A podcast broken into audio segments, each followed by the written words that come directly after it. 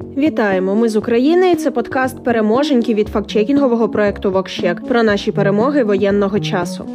За минулі три дні було багато перемог. Давайте згадаємо їх усі. У Мінцифри повідомили, it армія продовжує боронити кіберфронт та завдавати ворогу ударів. Лише з 6 до 22 травня було атаковано понад 400 російських онлайн ресурсів. А саме через кібератаки багато сайтів регіональних змі були недоступними. Російський магазин застосунків Nash Store, аналог App Store та Google Play, попри атаки, мав труднощі в дні анонсованого запуску. Імпортозаміщення переміщення не спрацювало. У росіян виникали складнощі з продажем та орендою нерухомості онлайн. А російські банки досі не можуть уговтатися від попередніх атак it армії та впоратися з новими на свої сайти та онлайн банкінг. З дня російського вторгнення в Україну it армія атакувала близько двох тисяч російських ресурсів. Багато з них було атаковано повторно. І поки наше it військо нищить кіберфронт ворога, СБУ перехоплює розмови, де рашисти розповідають про реальний стан справ на Росії. Отож, окупанти скаржаться, що російський рубль перетворюється на фантики. Через сильну девальвацію 3 мільйони рублів виплати за поранення не вистачає навіть на однокімнатну квартиру в російській глибинці. Співбесідник окупанта жартує, що для наступної виплати треба отримати ще одну порцію поранень від збройних сил України. Що ж, якщо у цього окупанта не вистачає грошей і мізків, і він справді повернеться в Україну, то наші захисники зроблять усе, щоб він приєднався до понад 29 тисяч двохсотих загарбників. До речі, кількість втрат живої сили Росії стрімко наближається до 30 тисяч. А 30 тисяч це вже дуже відчутна кількість загиблих для Росії. Це, наприклад, населення мікрорайону Десна у Москві або 37% стадіону Лужники. З російського ринку виходять чергові компанії. Цього разу виробник одягу Levi's та американські кав'ярні Starbucks. Швейцарська страхова компанія Zurich Insurance теж продає свій російський бізнес і припиняє комерційну діяльність у Росії. Не здивуємося, якщо і цього разу Росія скаже, що нічого страшного немає. Згодиться і білоруський трикотаж та розчинна кава місцевих виробників. Але головне, щоб російські хіпстери теж зацінили таке імпортозаміщення. Тим часом у світі продовжують заморожувати російські активи, а на російські компанії, чиновників та олігархів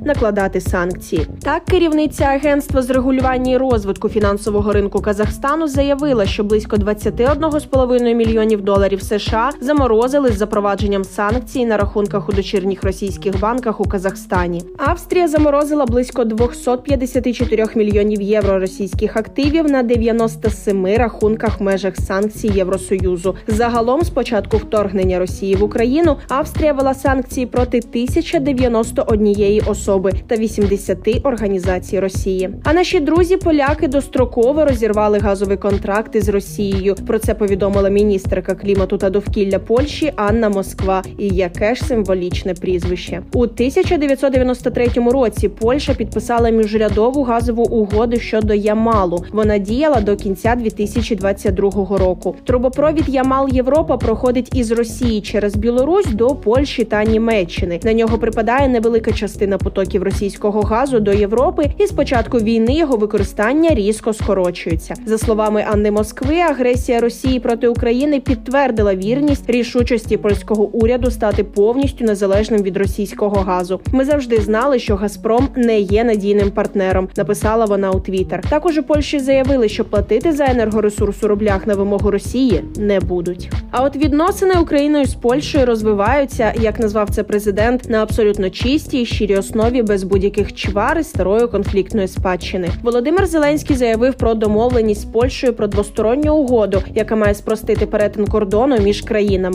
Це має пришвидшити проходження процедур на кордоні, прибере більшість корупційних ризиків, і також є початком нашої інтеграції у спільний митний простір Євросоюзу, пояснив президент. Інше рішення це підготовка законопроекту, який буде дзеркальним відповідником ухваленого в Польщі закону про українців. Українці і українки, які тимчасово перебувають в Польщі, рятуючись від війни, де факто і де юре отримали ті ж можливості, що і поляки, і це буде правильний жест ухвалити такий закон в Україні, зазначив Зеленський. Ще одна країна, наш партнер Ізраїль, дозволив українцям, які виїхали через війну, легально влаштовуватися на роботу. І цікаво, що Росія зараз усіляко намагається зруйнувати наші стосунки із Ізраїлем і з Польщею. Щодо Ізраїлю, то Росія запевняє, нібито Україна передає протитанкову зброю терористам Хамас. А щодо Польщі, то нібито вона збирається нас поглинути. На щастя, це не більше ніж вигадки російської пропаганди. Жодних реальних доказів співпраці України з терористами чи спроб Польщі поглинути Україну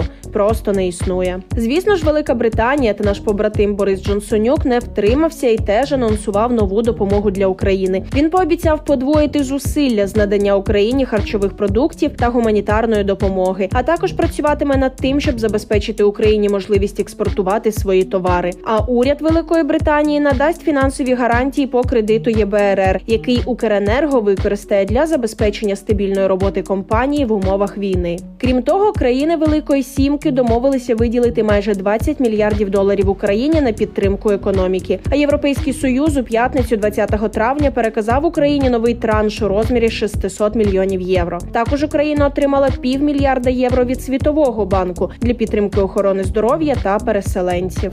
Триває підтримка і у розслідуванні злочинів Росії. Генеральні прокурори п'яти країн Великої Британії, США, Канади, Австралії та Нової Зеландії підтримали генпрокурорку Ірину Венедіктову, офіс генпрокурора та український народ у забезпеченні відповідальності за воєнні злочини, скоєні під час російського вторгнення. Водночас 42 держави стали на бік України у справі проти Росії у міжнародному суді ООН. Ці країни оголосили про намір приєднатися до нашого позову. А міста України поступово повертаються до життя. На Грибовицькому полігоні поблизу Львова у суботу запустили біогазову електростанцію, яка здатна забезпечувати електроенергією близько 735 домогосподарств. Завтра, 24 травня, харківський метрополітен відновить перевезення пасажирів. А у Київській області сапери повністю завершили розмінування. Крім цього, в області повністю відновили електропостачання. Такі новини тримаємо інформаційний фронт, не піддаємося паніці та провокаціям від ворога і бажаємо вам тихої та спокійної ночі. Почуємось.